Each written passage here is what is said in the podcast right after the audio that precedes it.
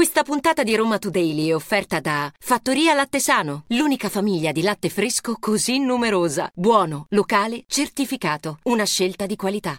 In questa puntata parliamo della bomba d'acqua di ieri sera che ha provocato allagamenti e danni e poi le scuse del sindaco Gualtieri ai romani per l'emergenza rifiuti e la promessa di risolvere la situazione entro la fine del suo mandato. Dal 1 luglio l'ingresso al Pantheon sarà a pagamento e partirà dal 16 luglio il treno Roma-Pompei che porterà i turisti direttamente agli scavi. E sempre in tema trasporti ci sono novità sulla realizzazione della nuova stazione Pigneto. Infine una notizia di calciomercato, colpaccio della Roma che si porta a casa il centrocampista Youssem Awar. Roma Today, la rassegna stampa di Roma Today con Roberta Marchetti e Lorenzo Nicolini.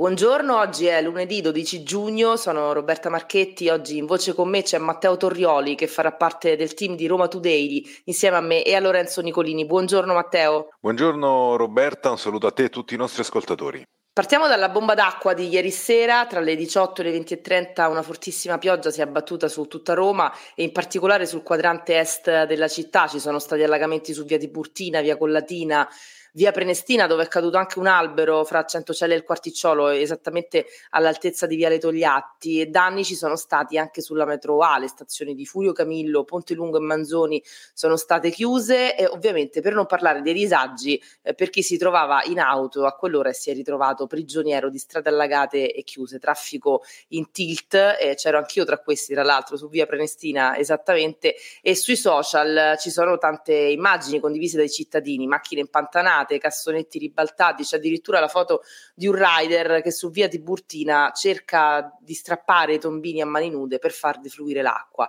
un problema serio a Roma questo degli allagamenti a causa della pioggia, così come quello dei rifiuti. E parliamo adesso proprio di rifiuti perché la situazione, secondo diverse testimonianze che arrivano da alcuni quartieri, è davvero drammatica. Ci sono cassonetti stracolmi, sanitari abbandonati, così ta- come tanti altri rifiuti ingombranti lasciati per strada, ante di armadi, carrelli della spesa, le immagini che arrivano anche da questo punto di vista eh, sono molto rappresentative. Diciamo così, le criticità maggiori si registrano a Garbatella, San Paolo, Marconi e Piazza Tuscolo e qui, come anche in altri quartieri, i camion dell'AMA non passano da più di 15 giorni.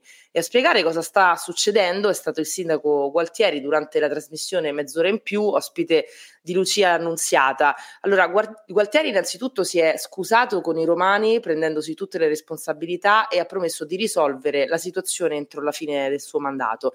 Tutto pulito entro tre anni, ha detto il sindaco, eh, che ha anche spiegato perché la raccolta non sta funzionando non sta funzionando perché ci sono intoppi nella manutenzione dei mezzi AMA che siccome non sono in condizioni di circolare e fare il proprio lavoro sono rimasti al deposito lasciando scoperti interi quartieri della città in queste settimane. Eh, l'azienda ha scoperto che c'erano irregolarità nel modo in cui era stata esternalizzata la manutenzione dei mezzi, eh, lo, ha, lo ha spiegato Gualtieri, perché si pagava troppo per fare cose che si potevano fare internamente. Quindi l'AMA ha cambiato il processo, licenziato chi era responsabile di queste irregolarità, quindi ora ci vorrà un po' di tempo, ha spiegato Gualtieri, per una riorganizzazione di questo tipo, che è una riorganizzazione importante, dopodiché si arriverà, ha promesso il sindaco, a un miglioramento e anche a un notevole risparmio di soldi e noi lo speriamo ovviamente.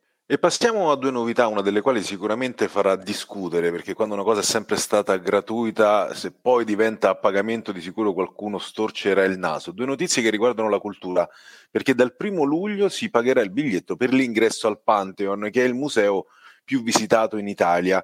E ad annunciarlo è stato il ministro della cultura, Gennaro San Giuliano, ospite di Bruno Vespa al forum in Masseria, ormai le famose eh, cene e pranzi organizzati dal giornalista nella sua masseria e dove si è trasferito ultimamente praticamente tutto il governo.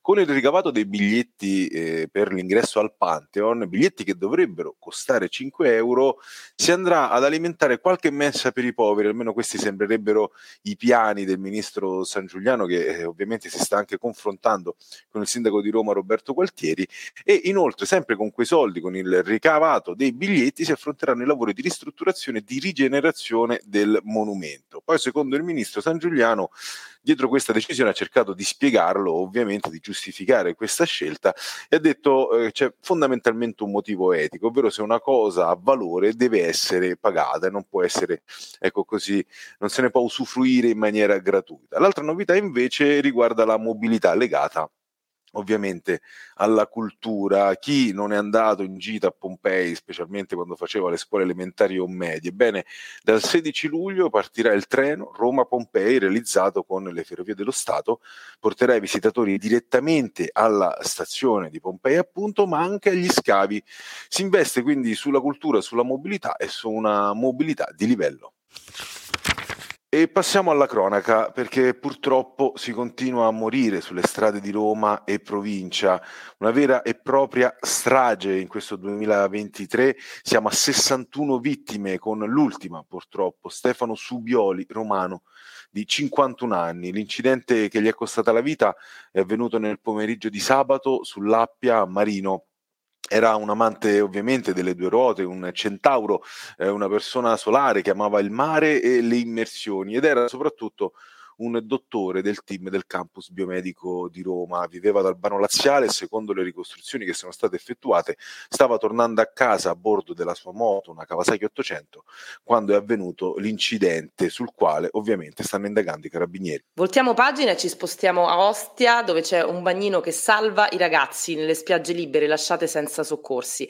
Lui si chiama Alin Stojan ed è il bagnino del Bahia che sabato pomeriggio ha salvato un tredicenne che stava per annegare, eh, ha lasciato immediatamente il suo, il suo chiosco eh, ed è arrivato nel tratto di mare eh, lasciato senza servizio di salvamento. Ha, ha, preso il ragazzo che aveva già bevuto molta acqua, l'ha portato sulla spiaggia e ha poi effettuato tutte le prime manovre di rianimazione in attesa eh, dell'arrivo del personale medico. Non è la prima volta che un suo intervento è decisivo e questo rimette al centro dell'attenzione il problema dell'assenza di bagnini a Ostia. Ne abbiamo parlato qualche giorno fa, il bando per il servizio di salvataggio è andato deserto e nelle spiagge libere fare il bagno è pericoloso, ovviamente senza bagnini che controllano, neanche si può fare affidamento insomma solo su Alin che ormai a tutti gli effetti il Baywatch di Ostia. E torniamo all'attualità e alla politica, specialmente perché ormai sta tramontando il fascino del posto fisso, anche quello decantato da Checco Zalone. Andiamo al comune di Roma perché il Campidoglio vuole dare la quattordicesima ai dipendenti, capitolini ovviamente, e il riconoscimento di un premio importante in un'unica soluzione. Il tutto non tanto appunto per premiare i dipendenti, ma quanto per arginare la fuga degli stessi, perché ultimamente c'è stata una vera e propria emorragia di dipendenti che hanno salutato il Campidoglio Campidoglio per andare a cercare o eh, perché avevano trovato appunto un altro lavoro. Infatti sono centinaia le richieste di coloro che appunto assunti da Roma Capitale vogliono lavorare altrove, ovviamente per motivi economici, quindi per guadagnare di più. Eh, inoltre, secondo il Campidoglio, bisognerebbe poi invogliare quanti hanno superato i concorsi a firmare il contratto a prendere servizio perché la fuga appunto dal comune di Roma ha ormai assunto contorni allarmanti. Anche chi vince un concorso poi non presta servizio oppure aspetta chiamate migliori. Ed è emblematico eh, per questo il caso degli istruttori amministrativi in graduatorio all'ultimo concorsone.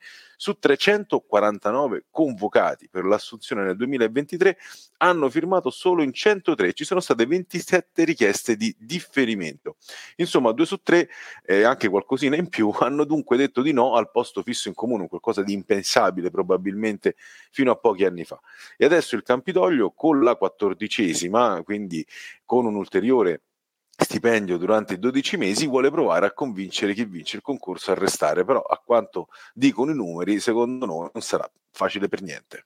Cambiamo argomento, passiamo ai trasporti perché ci sono delle novità, almeno su, ca- su carta, eh, riguardo un progetto che si aspettava eh, da molto tempo, che si aspetta da molto tempo. Dopo anni di stop, annunci e ritardi, è stato fatto un importante passo avanti verso la tesa, tanto attesa realizzazione della nuova stazione Pigneto. Rete ferroviaria italiana infatti ha lanciato la gara per i lavori da 100 milioni di euro e l'obiettivo dichiarato è attivarla a gennaio 2025, quindi quando ufficialmente inizierà celebrerà il giubileo. E restiamo in tema di progetti perché continua la battaglia neanche troppo velata tra i comitati contrari allo stadio della Roma e l'assessore all'urbanistica Maurizio Veloccia. Eh, Veloccia, riferendo gli step per arrivare ai permessi per la realizzazione dell'impianto a Pietralata, ha spiegato ai microfoni di New Sound Level che si immagina di avviare e completare in tempi ristretti il dibattito pubblico anche subito dopo le vacanze e l'accelerazione di Veloccia sullo stadio della Roma preoccupa i comitati che dicono impugneremo qualsiasi atto, comitati di quartiere appunto che si stanno mettendo di traverso alla realizzazione del nuovo stadio della Roma a Pietralata ormai da tempo. Eh sì, tra l'altro è anche partita una raccolta firme di diversi comitati, sono state spedite anche lettere, c'è anche una polemica politica sul come si stanno utilizzando alcuni locali che ormai praticamente erano vuoti, uno di questi dovrebbe eh, diventare e si trova più o meno tra la sede del nuovo Stato della Roma e quello che dovrebbe essere un nuovo polo universitario, un centro per persone in difficoltà, quindi eh, un centro di accoglienza non eh, tanto per, per immigrati ma proprio per persone in difficoltà economiche o senza, o senza una causa o senza una casa e quindi una battaglia che probabilmente Roberta continuerà ancora per molto tempo. Che poi è quello che accade ogni volta che si, si prospetta l'arrivo di un grande evento, appunto la realizzazione di eh, una grande struttura eh, in un quartiere, no? che poi c'è sempre chi è contrario, i comitati di quartiere fanno in questo senso sempre un po' eh, la parte dell'avvocato del diavolo, ovviamente ci sono i pro e i contro, tra i pro anche un indotto lavorativo non indifferente e una rivalutazione del quartiere, in questo caso di Pietralata.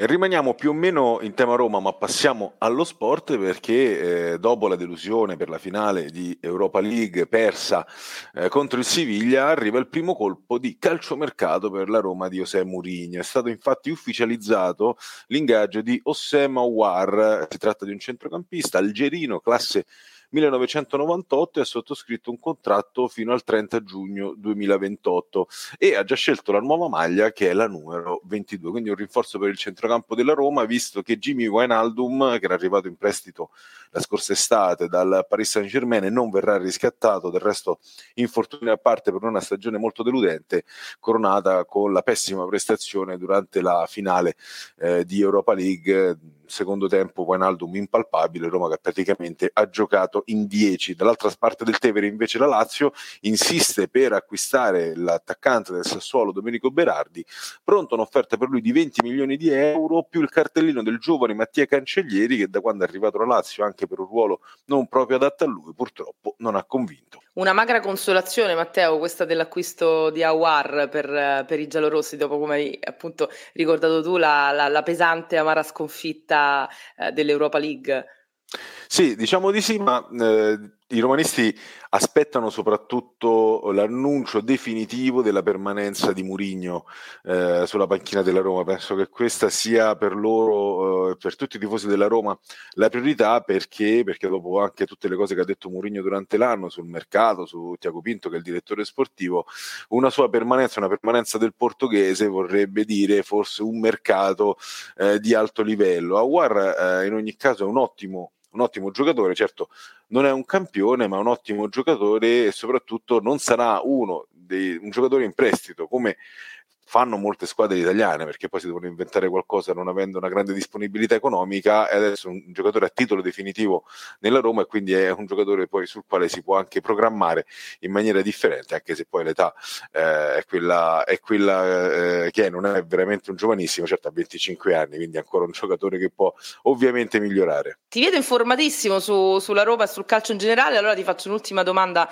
finale. Lui ha scelto la maglia numero 22 leggo. Quindi la maglia numero 10 in casa Roma ancora non l'assegnano, resta ancora di, proprietà di Francesco beh, Totti. Beh, io penso che se non l'ha presa di Bala ehm, e non ci sta pensando neanche per il prossimo anno, evidentemente, a prenderla, comunque un giocatore adesso molto amato, ci si rende conto che quella è una maglietta che pesa veramente troppo. Eh, credo in futuro, Roberta, che la maglia numero 10 della Roma potrebbe andare soltanto a un qualcuno che gioca in un ruolo completamente diverso, anche un difensore, un terzino, perché altrimenti avere una 10 della Roma in attacco esatto. diventerebbe per evitare il pesante pesante. paragone, Beh, sì, sia per i, per i tifosi che per che sarebbe molto difficile da, da paragonare. Ecco. Queste erano le principali notizie di oggi. Roma Today torna domani dopo le 7, come ogni mattina. Potete ascoltarci gratuitamente su sito e app di Roma Today, Spotify e tutte le altre piattaforme. Roma Today, la rassegna stampa di Roma Today con Roberta Marchetti e Lorenzo Nicolini.